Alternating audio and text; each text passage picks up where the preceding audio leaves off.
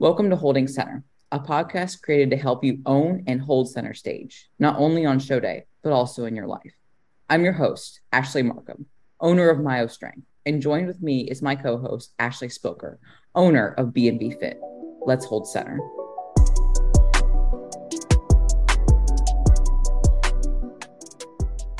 Yo, Spilks, what's going on? Happy Valentine's Day, girl.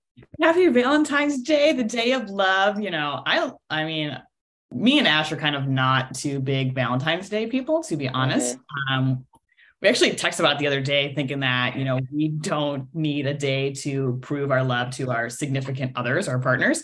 Um, mm-hmm. but um, my partner loves Valentine's Day, so it's going to be a banger.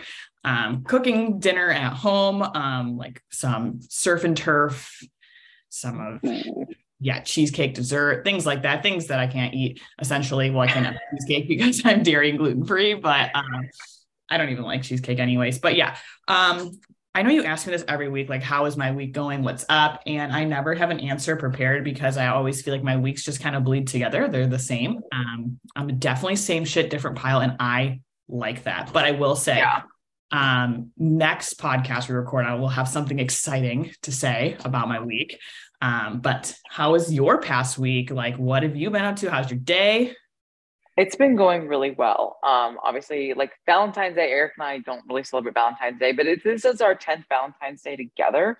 Like yeah. we've been together for 10 years. And so he actually came up with the idea yesterday that what we should start doing is since we're not like big Valentine's Day people, is to do like to plan the worst Valentine's Day every single year. So we would have like like divorced parents where it's like I have odd years, he has even years, and we plan the worst Valentine's Day day. Like get each other like the awful Russell Stover's chocolates, teddy bears, you know, go out to Logan's Roadhouse Steakhouse instead of like a nice meal. And I was like, Loki, I love that. But this year, what I did is I got like a little poster board from Walmart and a bunch of different energy drinks. Um, and I made like a funny, like sexual sign, like I hope you're ready to bang. We're in the prime of our life, and just using like different like energy drinks as like little like funny innuendo. So that was a lot of fun. And then I made him like some bomb egg tacos.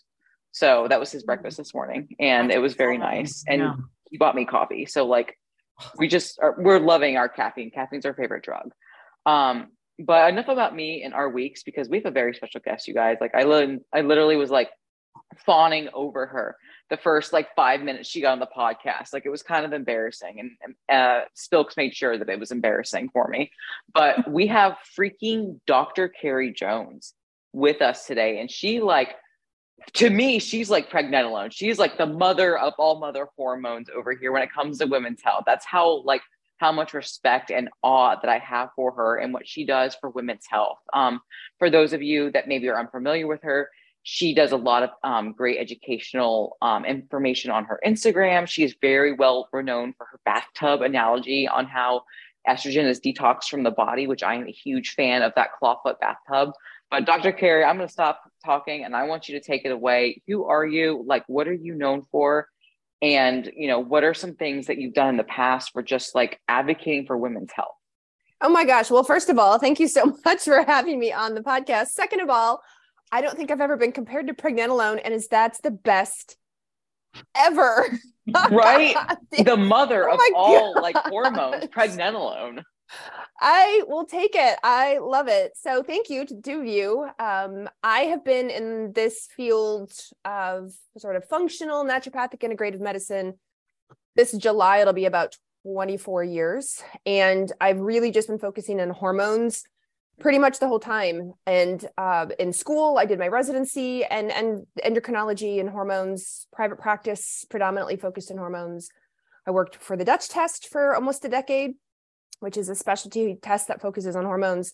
And the big thing that I felt around hormones was I would have all these women of all ages. It didn't matter if she was 16, 24, or 74. That was like, I didn't know that. I didn't know that about my body. I didn't know that about my cycle. I didn't know that's how like you really got pregnant. I didn't what is this thing I'm transitioning to menopause? Um what all the things, right? And so I was like oh my gosh how do how have we the system failed us so poorly and i just thought it was maybe me i um grew up in Lexington, Kentucky, and any health sex ed class was taught by the football coach. So you can imagine how that mm-hmm. went. And so I was like, well, sure, when you're raised in Kentucky, like, you know, things are a little bit backwards. And so, but when the more and more and more I talk to women first where I live in Portland, Oregon, but then across the globe, they're like, nope, didn't know. Nobody taught me that.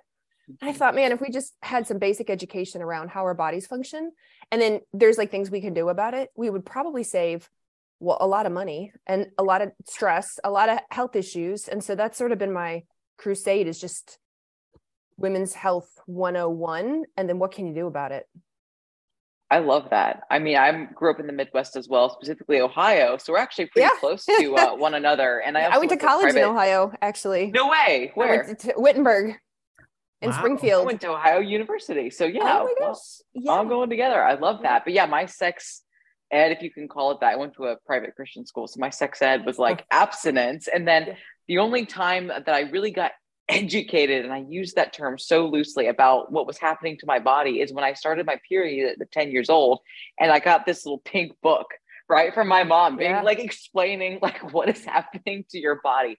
That was essentially it. So I thought from society and from just kind of like the, the stigma around it that like this was something to be feared, mm-hmm. shameful, disgusting. You know, like the Tampax commercials were would always just like the way that it's broadcasted, especially when you're a little girl, is like this is something that you dread. You have to get the super duper, you know, XL tampon.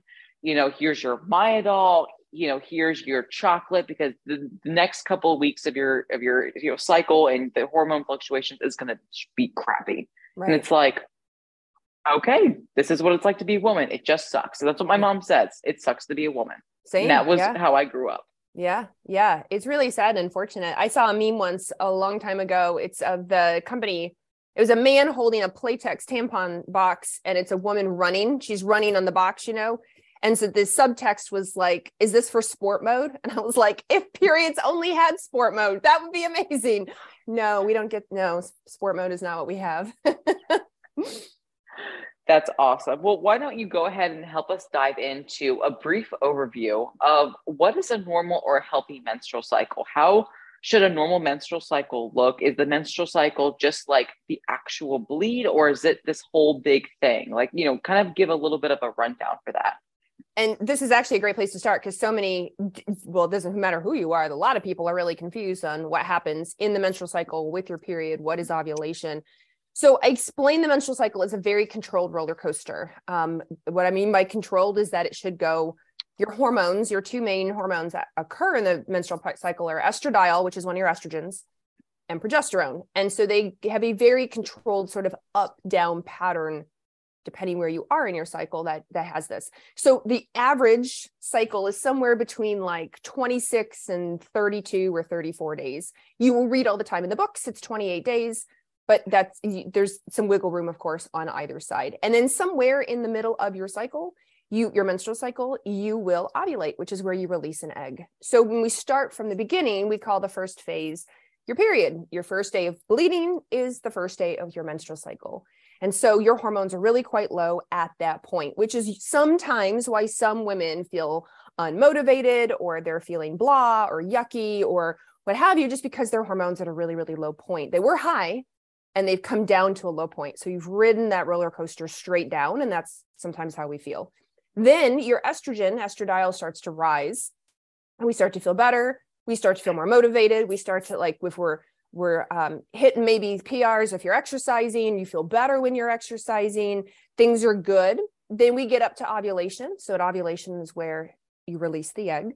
Once you release the egg, your progesterone comes out to play. So, progesterone's low in the first part, comes out significantly in the second part. Now that you're in the second part, we often call this the luteal phase, but we can also maybe align it to like the nesting phase. So you might feel more snuggly, you might feel more cozy, right? You might feel more Netflixy.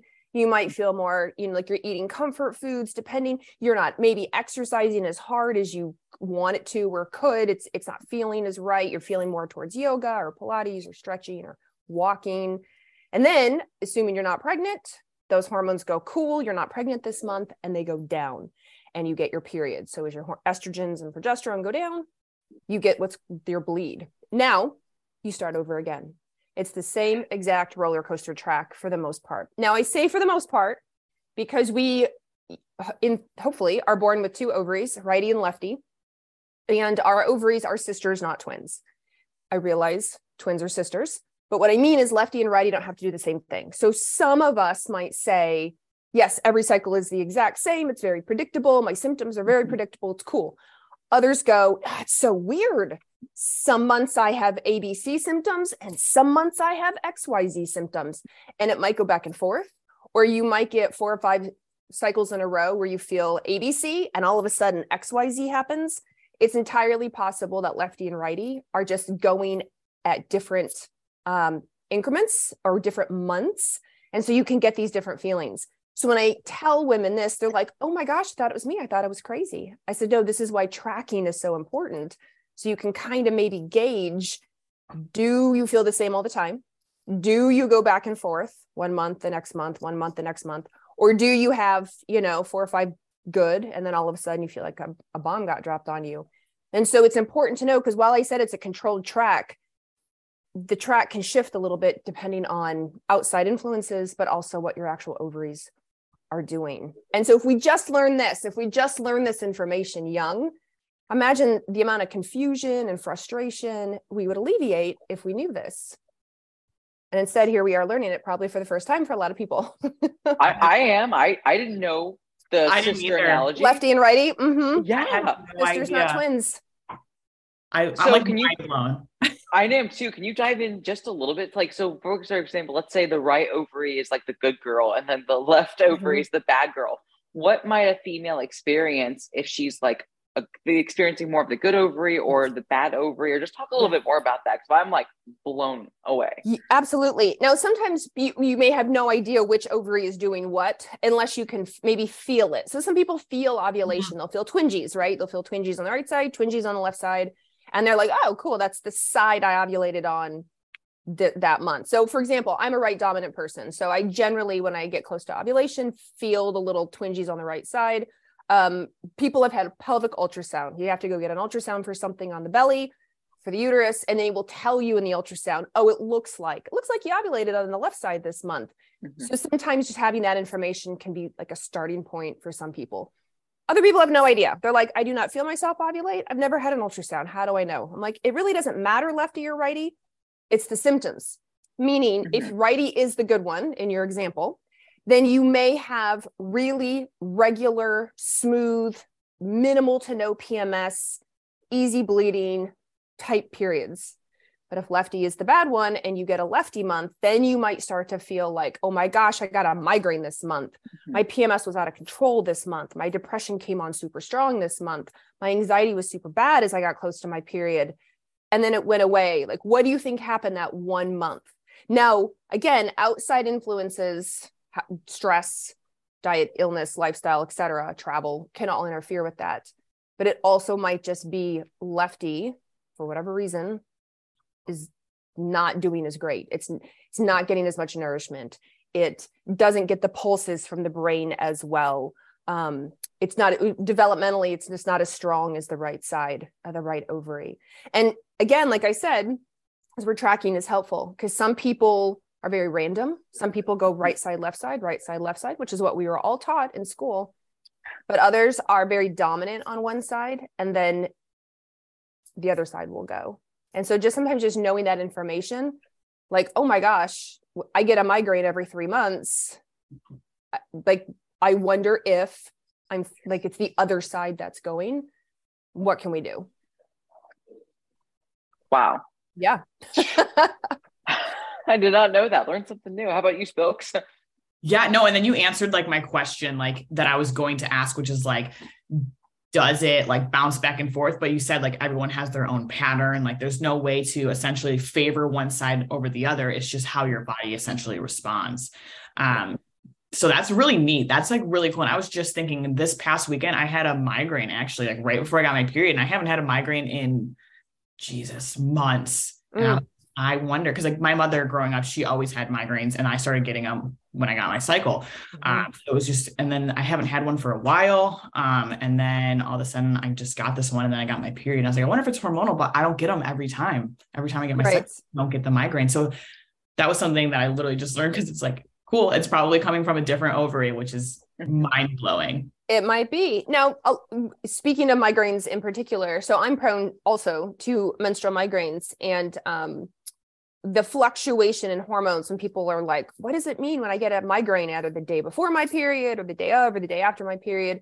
So it's it's related to the drop in specifically, we think estrogen, estradiol, mm-hmm. and how it affects um, uh, serotonin in our brain, and then subsequently the nerves. Um, we have a nerve, the trigeminal nerve, that get can be irritated, for lack of a better word. And so the drop in estradiol, the, the rapid change um, affects our pain, and we get we get these migraines. Now, other things play into migraines too, of course, hydration, stress, sleep, nutrients. You know, so it's also possible people's migraine bucket is getting fuller and fuller and fuller through the month and then estrogen shifts and it's the bucket's like well i'm full so i'm going to overflow and give you a migraine at this point um, mm-hmm. so it can be it's def- it can be definitely combination when it comes to migraines migraines suck for sure yes absolutely absolutely so you we kept talking about this term ovulation mm-hmm. kept coming up and obviously you did a wonderful job explaining what ovulation is but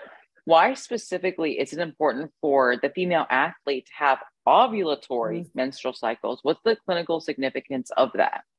It's interesting. So, a lot of people refer to the menstrual cycle, but specifically ovulation is a vital sign. So, if you can ovulate or release an egg, then it is as helpful uh, as, a, a feedback on a vital sign as like your pulse or your blood pressure or your respiration, et cetera. And the reason for that is, especially for athletes, ovulation is releasing an egg in the attempt that you may or may not reproduce. But the point is, you are safe enough, healthy enough, you know, everything's in like where it should be for reproduction to occur. If you are working out too hard, right? We're talking about the athlete. So if you were overtraining, under eating, not getting enough sleep, not recovering, then the brain goes, ah, not this month. I don't I don't think we should really I don't think we should reproduce. We should risk it this month. And so you may not ovulate. So when I have athletes that come in whether they're high school students all the way up to professional athletes and they say not you know either i don't get a cycle or i know for sure that i don't ovulate. I'm like okay really good chance one of the things that i just said is causing feedback to your brain and going you know what? I scanned i scanned the body. I scanned the area and this doesn't look good. So i'm not going to risk reproduction to because you know because of the, the things that you're doing right now. So we literally use it as a vital sign. How are you safe enough healthy enough everything's where it's supposed to be. You got enough nutrients etc to reproduce if you wanted to. Now this can be a really hard for for a lot of people to hear because a lot of people might go well i don't want to reproduce. I don't want to reproduce right? Like at this moment in my life i do not want to reproduce. But i do know getting not having an ovulated ovulatory cycle is a vital sign. Mm-hmm. Means i'm things are going well internally and externally for me. And it helps me produce the hormone progesterone. Mm-hmm. So you don't make that hormone progesterone I mentioned earlier unless you release that egg or ovulate. And progesterone is our calming, soothing, relaxing, everything's going to be okay hormone. It is very important for reproduction if we wanted to reproduce, but it is also good for the mental emotional. So I know even though I don't want to reproduce, and a lot of athletes I know don't want to reproduce at that moment, we still want the ovulation. We still need it.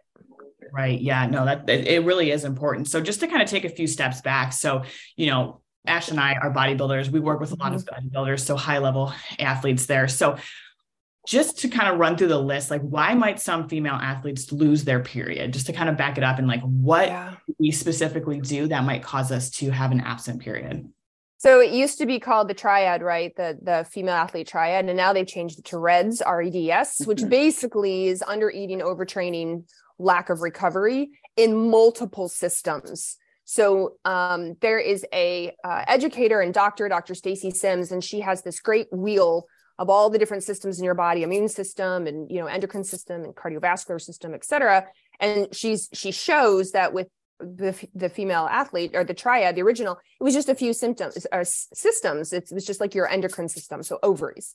But now with RED-S, we know it affects everything from the brain to your heart to your immune system to your ovaries to the thyroid, like to absolutely everything. And so we have to be really mindful with with athletes that they are paying attention one to all their systems, but two, again, the under eating, overtraining, not recovering, plus everything else can lead to lack of a period. Because again, the body's scanning, the body is constantly on watch. As a female, are you safe enough, healthy enough, nutrified enough to reproduce if you wanted to? And if you're not, we're going to yank it, we're going to change it. And so a lot of athletes, even though they may be super happy, top of their game, loving life, hitting PRs, but they're overtraining, under eating, not recovering. And so the brain goes, probably not the best time to have a baby. Let's let's change this. Absolutely. Yeah. No, that was a great answer. Um, with this, we're kind of I, am I'm, I'm hesitant to ask you this question because I fear it might trigger you. But since we're talking about stress and why a, a, female athlete might lose her period, there's this thing that floats around, especially on Instagram, where we do a lot of our education, where people talk about progesterone steal, pregnenolone yes. steal, yeah. cortisol steal. I yes. know, I know. You're laughing. You're like, oh, crap. No, no. so good. here's the deal. Can you talk about that? Can you yeah. myth bust it just a little bit? Because I know the way that it's talked about is misunderstood, thinking that if you were stressed out, it's progesterone steal. So yeah. kind of talk a little bit about that for us. So let me tell you what the myth is, and then I'll tell, and then I'll bust it. So the myth is when you that so when you look at what's called a steroid pathway. So you look at a steroid pathway, which is essentially how do you make a hormone? Starts with cholesterol, turns to that hormone pregnenolone you said earlier, and then divides out from there, like a whole spider web out. How do you make your estradiol, your testosterone, DHEA, cortisol, progesterone, etc. So you're looking at a flat piece of paper, and it makes complete sense when you're following the arrows of if your cortisol is elevated, high arrow, that that everybody's going to divert that way, like a, like a river you've just diverted away from the progesterone arrow, and progesterone will drop down. So naturally, it got called to steal. Like, oh, on this flat piece of paper, this is exactly how it happens. Except in the body, it's not a flat piece of paper. These things are occurring in multiple cells and multiple glands. And as far as we know, the glands don't steal from each other. Because to make a hormone, occurs in the mitochondria. So you need to make cortisol because you're stressed or something's happening or it's the morning. So your adrenal glands, your zona fasciculata, pull cholesterol into the mitochondria, turn it into pregnenolone. Pregnenolone goes out next door to the endoplasmic reticulum, turns into other things, comes back into the mitochondria, becomes cortisol, and goes out into circulation. So, as far as we know, the adrenal glands are not looking over at the ovary going, I'm going to need to borrow some of your pregnenolone. I'm going to steal it, or I'm going to steal it out of circulation because the very first step is cholesterol turning into pregnenolone in a very tightly controlled system in the mitochondria. So we all learned in school the mitochondria are, you know, it's where our energy cellular powerhouses. True, they also make our hormones, our steroid hormones. So that's so the myth is because on a flat piece of paper, it makes total sense. Follow the arrows. But in reality, as far as we know, the glands don't steal from each other, and cholesterol is the first step. Now, what does happen though is at the brain level, you're stressed out, you need to make a lot of cortisol. So the brain says, your hypothalamus says, huh, there's a lot of cortisol, there's a lot of stress happening, a lot of adrenaline. I am going to down regulate the pulses, push down suppress the pulses to make progesterone to ovulate. And I'm going to increase the pulses to make cortisol. Everything's like Morse code in the brain. It's all in a pulse system. And the different lengths and timing and pulses push out different hormones. So the Morse code to make progesterone or to ovulate goes down, and the Morse code for cortisol goes up. And that's how cortisol it's essentially stealing progesterone but from the brain it's stealing the signal so to speak instead of actually stealing the hormone itself, the brain scanning. But I get why. I get why the myth is out there. Now, if in however many years, there's not a lot of money put towards this research because it's not important to anyone but us. But if in a many years somebody goes, guess what? Amoeba like arms do go out from the mitochondria of the adrenals into the mitochondria of the ovaries, and they do steal, I will own, I would be like, well, hot damn, great. and we will say the steal exists. But as far as we know, amoeba like arms don't go and, and like steal out of each other's mitochondria. Snaps and claps. That was a beautiful explanation. I think it's more appropriate to say like a reprioritization, right? Because nothing yes. is being stolen. It's yes. just what is the brain prioritizing right now? If you are overtrained, under eating, especially in like a contest prep scenario where all you're doing is cardio, you're weighing out your food to the gram, eating bird sized portions to shred down to step on stage, mm-hmm. your body's going to be like, yeah, sis, now is not the time to get pregnant. You know what yeah. I'm saying? So yeah. I'm really glad that you explained it that way because that was so well done. So that way people can be like, oh, so it's not that my, you know, cortisol is being is stealing the progesterone and I'm not making it. The brain is just like, yo, now's not the time. Yeah, a hundred percent. And I will get pushback sometimes of people who go, well, I started taking progesterone and I felt better. I was like, of course you did. You're in a deficiency. Mm-hmm. you're replacing, you're just straight up replacing the deficiency with progesterone. And progesterone is the calming, soothing, relaxing, everything's going to feel okay hormone. Of course, you feel better. It doesn't mean that that arrow river redirection is happening. Mm-hmm.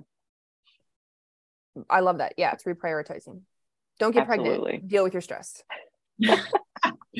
yeah. I tell you what, if we could have like a little switch, again, I joke all the time that I would like to be the goddess of the female body, not like of humanity. That seems like a big job and awful. But like there's a few things around our body I would change, just a few deets, like like a like a flip switch. Like, yes, I want to get pregnant. No, I don't. Or, mm-hmm. you know, some just certain switches.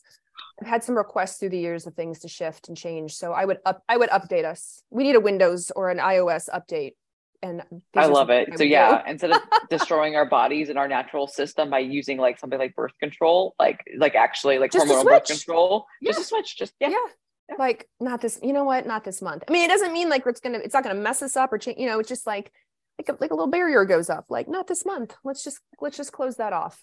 Yeah, past this this month. We're just, gonna, we're just gonna move on to the next exit. Thank you.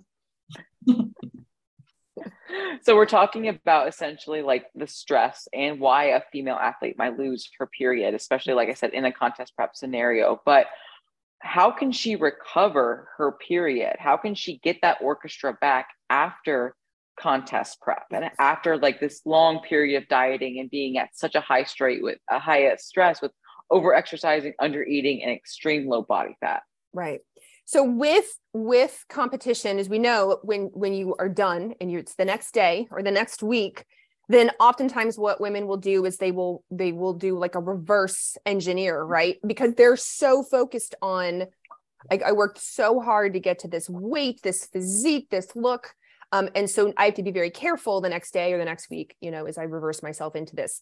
So instead of just thinking only about what the scale says or how you look or the inches keep in mind it also applies to your menstrual cycle. So as you are reversing out of competition, however that looks for you, it is going to positively affect your menstrual cycle. So when you finally recover for real, reduce the stress, you know, um, maybe potentially that even means gain some weight.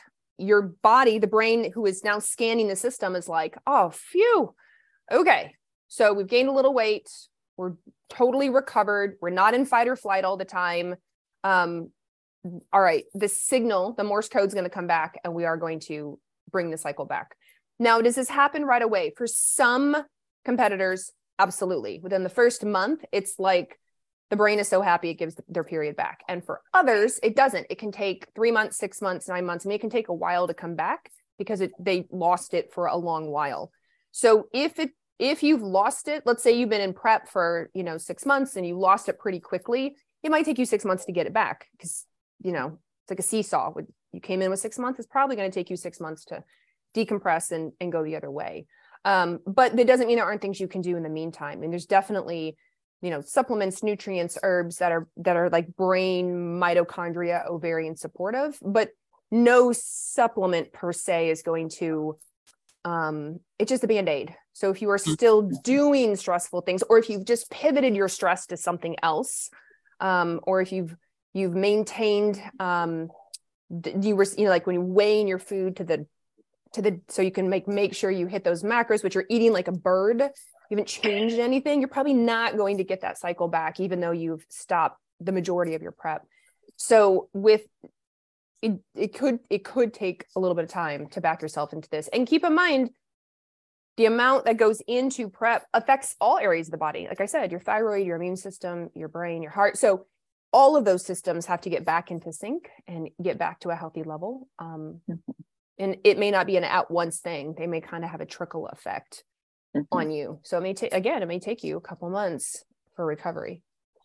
Yeah, I know for for me personally, I've lost uh, my menstrual cycle both contest preps that I did, um, and for me, I noticed that when I got to a obviously I was decreasing stressors, wasn't training as hard, not as much cardio, eating more food, you know, wasn't eating these bird sized portion shit that no one like you can't even satisfy hunger with. But for me, when even when I lost my period, when I got to a certain weight point, is I both times lost it when I got to like 130, like 32 pounds. Mm-hmm. And then when I got it back, I had to, I was over that, that set weight point. So. I know it's very, very hard for competitors that, that struggle, you know, for physique athletes that our goal is to be, you know, peeled, to be mm-hmm. shredded. So having that, that weight gain, it can be very daunting. And I have seen competitors that will just be like, no, I can't, I don't but then they continue not to have a cycle. Yeah. So, you know, I mean, what would be the repercussions of not having a cycle for an extremely extended long period of time? Um, mm-hmm. What does lab work show during that time? Yeah. Yeah. So there's actually a hormone called leptin, and leptin is made in our fat cells, and uh, it deals with our energy expenditure, burn energy or or say or store, right? Burner store. So when you eat food and your energy stores, this is like the easiest description ever. Your energy stores are full, then your leptin gets released. You know, your body's like, don't store anymore or don't eat anymore. Let's like, let's lower your appetite. Let's burn some energy. So fat cells release leptin. Leptin goes up into your brain, crosses up into your blood brain barrier, binds, and it's like, hey, we're good down here. So you don't need to eat much anymore.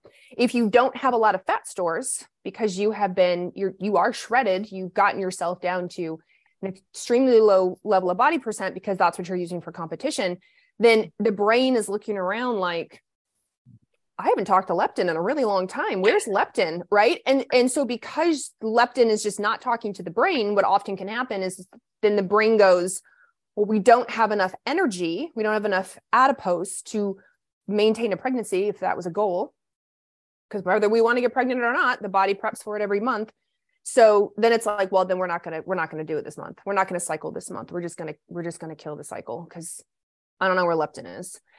So when it comes to body fat this is a huge reason i know it's so so so hard. Competitors will get back up some weight. They'll get a little bit of um, normal fat on their body now leptin's talking to the brain again and the brain's like cool awesome. We're, we hit the set point where i feel safe and let's get your cycle back. But the thing is when you lose your cycle usually things like bone health bone fractures are the biggest thing talked about. You don't have that estrogen you don't have the, those cycling hormones. Um, we see this all the time in young athletes the middle school the high school athletes the college athletes. Now they have bones bone fractures bone issues especially in the runners um, things like that. Mm-hmm. but what we don't what doesn't get taught about is the important on these hormones like like estrogen estradiol on the brain on the immune system on our mood on our skin. All the things our heart. And so if you lose your cycle for long periods of time bone is the big risk but so is everything else. You know immune system heart brain mood skin et cetera et cetera and again, I said progesterone is the calming, soothing, relaxing, everything's going to be okay hormone. And so now maybe you're prone to more insomnia. Now maybe you're prone to more anxiety. Now you're not feeling calm. You're kind of on edge all the time, feeling fight or flight. And so by losing your period, on the one hand, you're like, this is great because I don't have to deal with my period when I'm competing. But on the other hand, you're also losing the benefit of all those hormones. Mm-hmm.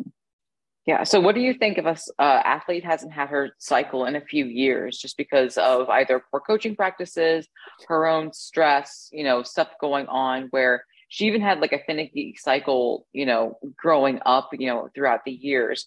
Do you think there's any hope of her recovering a natural cycle, or in your experience, is like is HRT maybe something she could consider, should consider, th- talking like mid mid 20s, mid to late Yeah.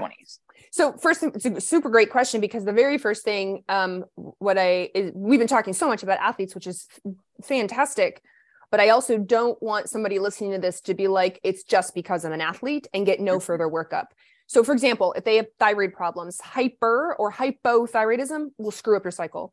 PCOS, polycystic ovary syndrome, right? PCOS for a lot of women will screw up their cycle having um, a prolactinoma, which is a, a non-cancerous tumor in the, the um, pituitary of your brain, and it affects with a hormone called prolactin. And when you have high prolactin, screws up your cycle. Like there's other reasons as well. Med- certain medications um, can, you know, making sure um, uh, even things like, believe it or not, like opioid pain medications, or she did birth control from 14 years old to 22 years old and she's an athlete, but she went off the birth control, continued to be an athlete. You know, like so this history, these things are really, really important um, for first finding out for athletes. Let's say we've ruled all of that out. It's none of those things. Everything's been worked up, and it's really just she's a highly competitive athlete, hasn't had her period in a while. So I'm not happy. I want her to have her cycle. So I'm definitely, I one is education. Athletes hear and see online it's it's almost like common versus normal. Their Mhm. coaches tell them or their friends tell them, "Oh, it's super super common. Super you're going to lose your period. It's super common. It's, it's not a big deal." Everyone, did you see the whole team? The whole team has lost their period. It's totally fine. But I'm like, uh, it's not fine. You know, like sure, if you miss it a couple months because you were in crazy prep for whatever it is, fine, but let's get it back. But if it's been years and you've been told that's normal, that's not normal. And I'm concerned about the long term detriments. So then, yes, I have put young girls on hormone replacement therapy to protect their bones in particular. Um, already getting stress fractures, already having hip issues, already like, you know, spine stuff, um, osteopenia, osteo. I'm like, whoa, too young for this. Let's Mhm. really address it. I am not afraid to jump into the hormone replacement therapy while we are figuring this out. Yeah.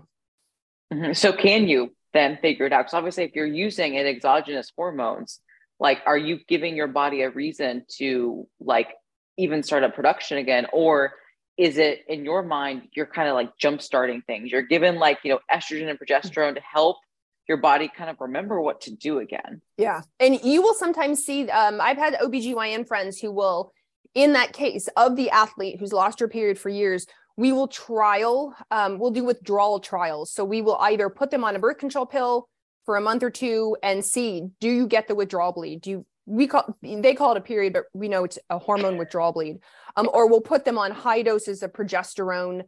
They will often use a fake version called a progestin we'll do it for 10 days and have them stop. And if they get that withdrawal bleed, it's encouraging, like, okay, that the brain is reacting and bleeding is happening.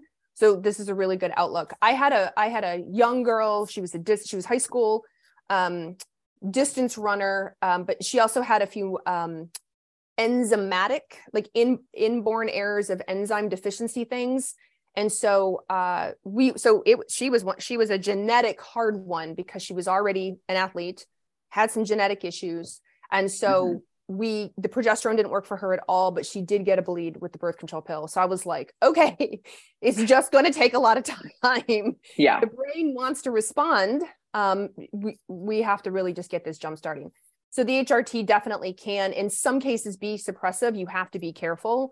Um for example, progesterone, if you put somebody on progesterone, uh, depending on the dose, you can suppress their own ovulation. So Mhm. we tend to cycle it, have them on two, you know, especially if they have no period, on for two weeks, off mm-hmm. for two weeks, on for two weeks. We're just trying to create a cycle. It's, you know, to try to get them their own Yeah. body to come back and do its thing. Yeah. Yeah. And Which we're with anything with talking, HRT, you got to know what you're doing, especially with the athlete, especially in this case. Yeah.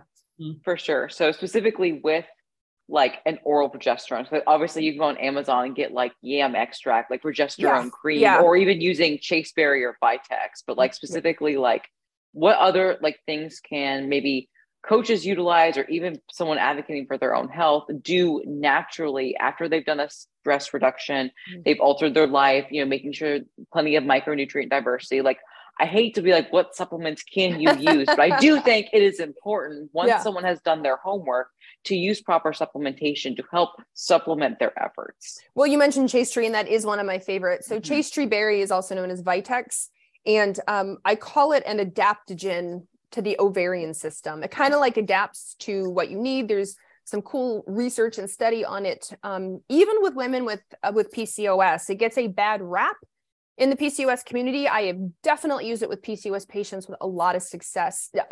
But some people don't like it, just like with any I, herb. I have two. I'll be honest. I have yeah. two, and I great success with their periods. They're like, "Oh yeah. my gosh, my ovaries used to be a mess, and now I'm like, I'm happy as a bee." I'm like, "Yeah, Great. That's what I say. Great. Like, good, great. and if you don't like it, call me and let me know. And we'll switch you to something else. But yeah, so chaste tree works from the brain down. That's one of the ways that, and again, on those pulses um, from the brain down. And so when it comes to period stuff, remember it starts in the brain. So brain health is important. Everything from posture. You know, people have had concussions. A lot of athletes, have, for various reasons, depending on what sport you're in, have had concussions. Um, they're on. They're looking down at their phone all day. They're sitting all slouched around in their chair. Right. They have really tight muscles, and it's affecting their blood flow up and down. Even anything is like snoring. Young people snore, mouth breathing because they've got all this chronic sinus rhinitis stuff. All of that affects oxygenation up to the brain, which then affects the hormones down. Then think about it down to the ovaries and the abdominal area. So even at, like think of our endometriosis patients and you know, our friends. They have a lot of t- scar tissue. They have a lot of that endometriosis that grabs onto everything. It affects blood flow, venous flow, lymph flow, all the things. Surgery, young women who've had C sections, or well, any age, but we're talking sort of young athlete, they've had a C section, they've had that C section scar. That scar can adhere to things and, and can affect, again, blood flow in the area. And so, even these little details, people don't even think about. They're like, oh my gosh, I totally had a surgery for whatever reason. I had my appendix out and it it was a made, bigger deal than I thought it was. They were thought it was going to be, and I have all this, you know, like adhesion around that scar. Or, um, oh my gosh, I had two. I played soccer in high school, and I had two major concussions, but kept like no. And you're right. Ever all my hormones ever since This has just sort of been kind of a mess. So even some of these details coming out um, can be really helpful when I'm deciding like what supplement might helpful, what therapy might be helpful, what way are we going for this to work because it doesn't get talked about uh, you know it's like the birth control or nothing that's mm-hmm. which is which is terrible um, and now there's so much research going into concussions mostly with males and mm-hmm. and male sports but we can't forget us females and how it affects our hormones too and the support we need for that. Absolutely absolutely. So you mentioned you know Chaste berry and helping with oh, that oh, yeah. like lh pulse pulsatility is there anything else that you would use to you know possibly help to you know i keep saying jumpstart but to jumpstart maybe like a female's yeah. natural so, cycle so i'm a big fan of things like vitamin e natural vitamin e has been shown to be helpful um, especially if you have any kind of insulin pcos type stuff myo-inositol has been researched quite a bit on ovulation cycles, PCOS. So you'll see uh, myo is MYO, myo-inositol. A lot of the adrenal support, the a lot of the adrenal herbs we call them adaptogens. They don't work just on the adrenals, they work on the brain as well, because brain and brain signaling is what we're talking about. Um, a lot of those adaptogens you will hear, like, uh, you know, maybe ashwagandha or rhodiola, uh, ginseng, you know, eleutherococcus, people just put them in a box of like, oh, that's only for the adrenals. I'm like, no, no, it's, yep. it's the brain down. So those actually can be really helpful as well, especially if the amount of stress that you're under. And so those are generally vitamin C, B5, minerals. A lot of people are drinking water um, that are stripped of minerals, whether they're filtering them out or just drinking minerals and they're just not, or mineral water that doesn't have a lot of minerals in it, or they don't have a lot of minerals in their life.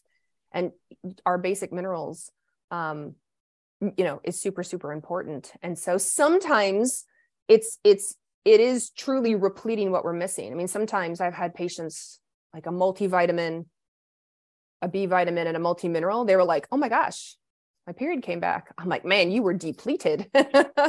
like you didn't need all the herbs. What you needed was to replace the nutrients that you've just been missing mm-hmm. for all this time. Yeah. Yeah. That's amazing. Yeah. A lot of people, you know, that's essentially Dr. Carrie's giving you permission to buy that bougie water that has like minerals, like magnesium and like electrolytes, calcium, all that stuff. Yes. Drink that bougie water. I love it. I love it. Ash, you have a you want to wrap up that final question about lab work?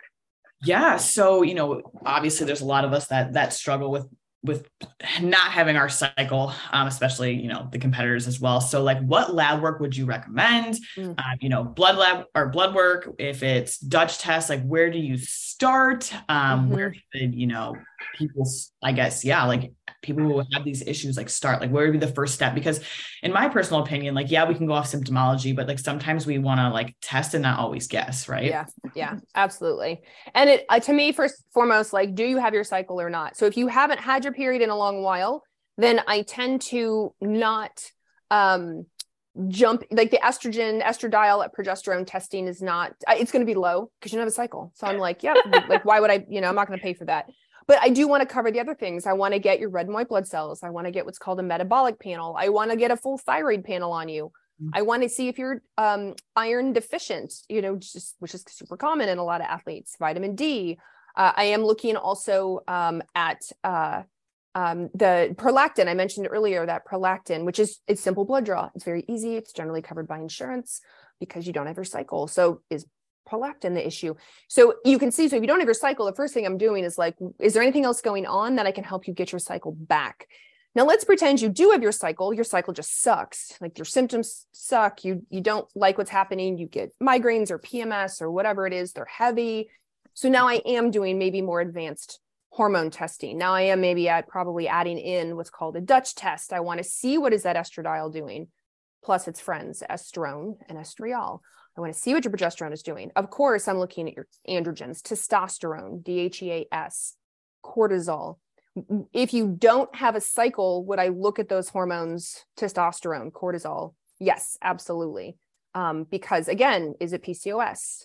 Do I let's look at your androgens, testosterone, let's look at your insulin and glucose, let's look at your cortisol. Um, but if you have a cycle, then I, I am trying to evaluate that further. Then I'm looking also and again, this is all dependent on like what's going on, what are their symptoms, and what are your goals and what's your budget. So other testing can be really, really helpful, like GI testing, stool testing, poop in a cup for science.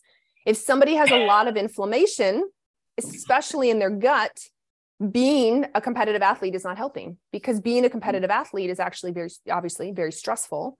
And there's a lot of research to show that competitive athletes often have wrecked guts because of the competition aspect of it. Well, anything you eat, breathe, drink, swallow goes through your gut. So if you can't absorb it or it's causing a war down there, that's only going to fuel a fire and make things worse. So now I'm like, well, let's see what's going on in the gut. So you can see these are options. And I'm not telling people all these options of like, oh my gosh, this is so overwhelming. I don't know what to choose. This sounds expensive. I'm like, well, hold on. If you if you have major gut symptoms, if you're listening to this, like, yep, that's me, my gut's a mm-hmm. mess, gas bloating, constipation, diarrhea, heartburn, whatever, like, all right, let's start there. If you're like, man, I haven't had blood work in forever or ever, I've never had blood work and I don't have a period, I'm like, all right, let's start with the basics blood work. Check your thyroid, check your D, check your white blood, red blood cells. Let's do some basic stuff, run it through insurance. And if somebody else is like, no, no, I've had some blood work, but I still like I was told it's normal, but I feel like crap. Now I'm like, all right, let's get into the Dutch testing. Let's get a little more advanced and see what's going on. And so it can be kind of a stepwise tier pattern depending on what's going on, what their goals are, and what the budget is. Yeah, I, I love was, that. Yeah. and there's obviously tons of other types of testing out there. Oh my gosh, between mm-hmm. you know hair mineral or hair mineral analysis and food testing and uh, organic acid testing, pros and cons to all of it. Mm-hmm. You know, there's all sorts of information out there about these t- genetic testing, you know, but these are just sort of the the three areas: blood, hormone, gut. That might be the easiest to start with somebody who's like, "Man, I haven't done any of this ever." I'm like, "All right, let's start." Absolutely. Yeah.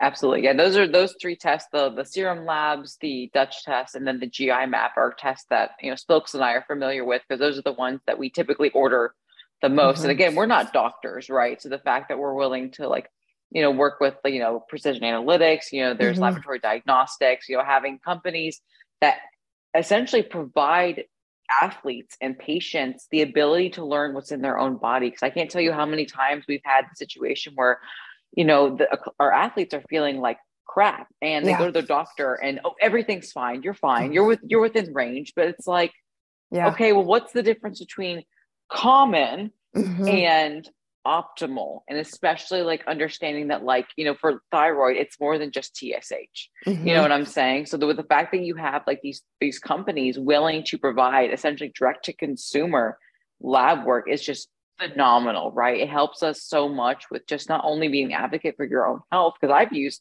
dutch products um, for myself and for my husband even i've Mhm. used gi stool maps and it's Mm. wonderful to be able to essentially bypass a doctor who is unwilling to put your health first and i don't want to bash doctors because obviously they are very very you know clinically relevant and we need them but at the end of the day it's like are they willing to do what's for your betterment of your Right. actual health are they willing to work with you Right. I saw, I have a new primary care provider and I saw him like a month ago.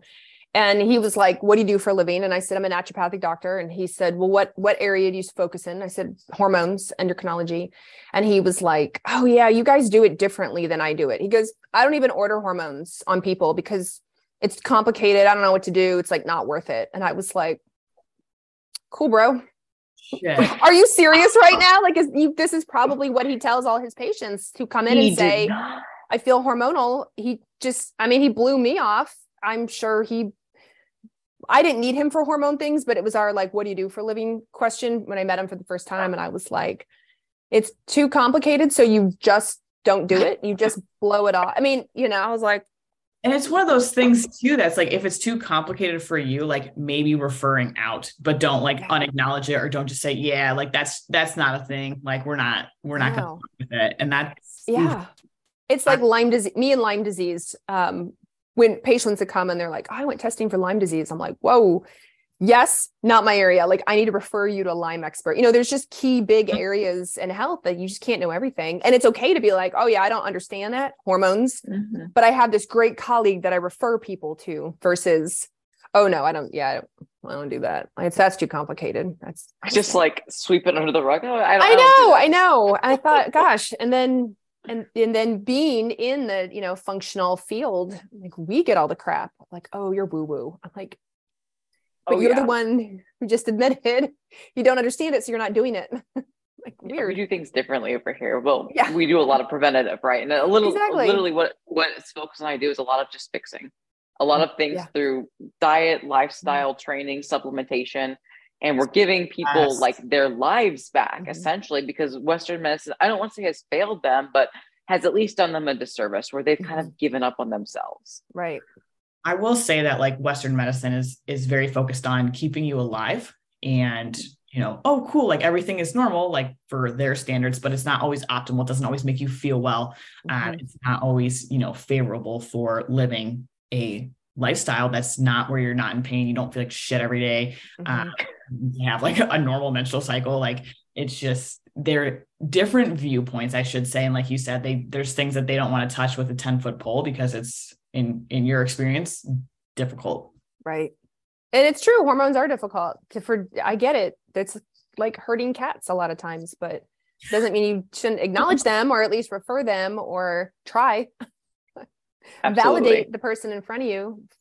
That sound yeah, sounds like hormones, but that's not me. Let me send you to somebody.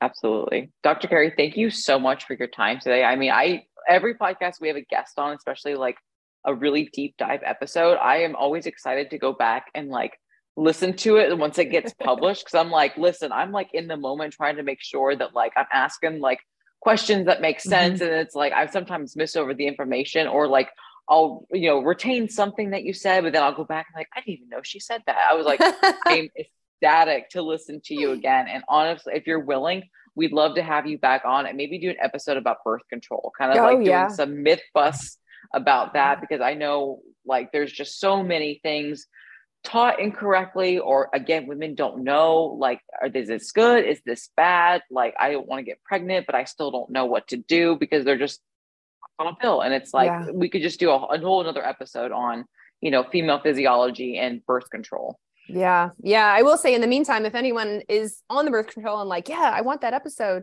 definitely get Dr. Jolene Brighten's book, Beyond the Pill. She is a Mhm. wealth of information and a good resource um, for that. I know I have it's in my yep It's, it's, the, all back my there top my top shelf there, the pink and pink and- like she's in the pink. i love it yes. I love it. Yeah, that was an amazing book and something that I recommend that uh, every female reads, but also if you're coaching females to Mhm. read that because you Mhm. need to understand female physiology because we're not li- little males. We're not little We're males. not little males. That's the truth. Awesome. Dr. Carrie, thank you again. Where can people find more about you? Um, just either to learn from you or even just, you know, get to know you a little bit better. I well, you, I hang out on Instagram um, at dr dr.carriejones.com. I am dipping my toe into TikTok. God, God help me. Which is at Dr. Carrie Jones and website drcarriejones.com. And if there are practitioners and um, you know coaches and stuff listening, I am the head of medical education at Rupa Health, and they have a whole platform of lab work as well. So rupahealth.com. I love it. Thank, Yes. thank you so very much for your time. Thank we appreciate you. it. Yeah. Spilks, you. anything from you? No, I I'm just thinking about like my walk on Thursday morning and like listening to this again. And I know it's like I made like a few little notes and I'm just like shit, I want to listen to it again. Like I'm I'm just so happy. This was such a good episode and thank you so much. I think it's going to help a lot of our listeners and just educate them a little bit more and and even any female or male in that in that Mhm. matter um Yeah. about our cycles. So thank you. Thank you again. Thank you both. Absolutely. All right, guys, we'll catch you next time. Peace. Adios.